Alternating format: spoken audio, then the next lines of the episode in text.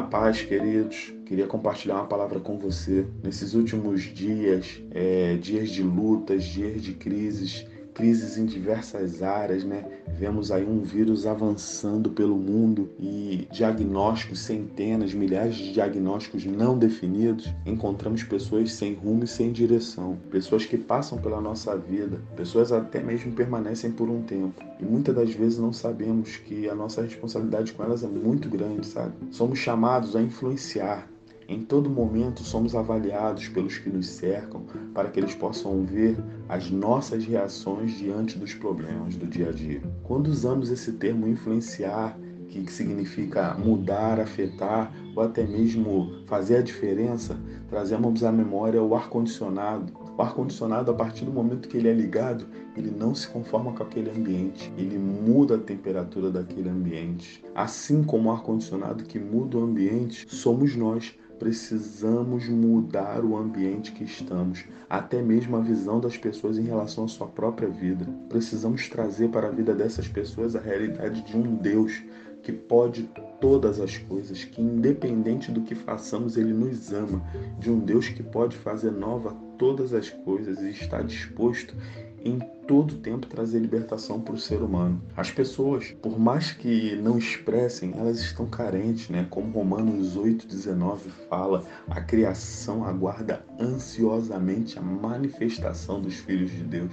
Elas estão carentes por uma palavra de fé, de alguém que não traga condenação, de pessoas que têm uma visão além do natural, crendo no mover de Deus para curar e operar milagres. Vemos na palavra de Deus, queria compartilhar com você sobre três metáforas que expressam esse ato de influenciar. Em Mateus, no capítulo 5, a partir do versículo 13, diz assim: Vocês são o sal da terra, mas se o sal perder o sabor, como restaurá-lo?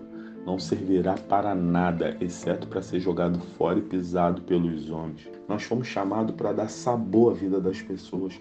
Para nada vale o sal a não ser salgar.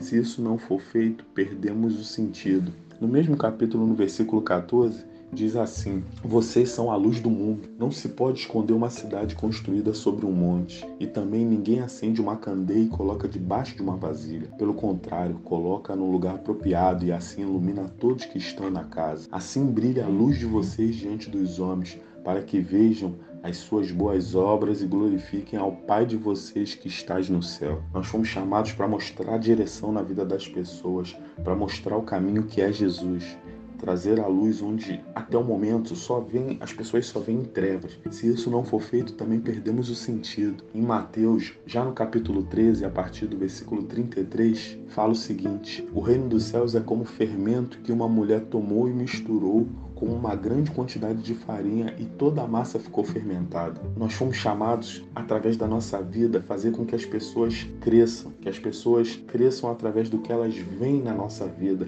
e que possamos, através do evangelismo, do aconselhamento pessoal e do discipulado, fazer diferença na vida das pessoas. Porque se isso não for feito, também perdemos o sentido. Irmãos, em tempos de luta, em tempos de caos, precisamos exercer aquilo que Deus nos criou para exercer. Não podemos perder o foco, porque é muito importante exercer o chamado que Deus tem para a nossa vida, porque através desse chamado que Ele tem, resgataremos muitas pessoas. Muitas pessoas terão as escamas dos olhos derramadas e elas passarão a enxergar um Deus vivo, poderoso, que morreu na cruz. Amém? Que Deus abençoe a sua vida, em nome de Jesus.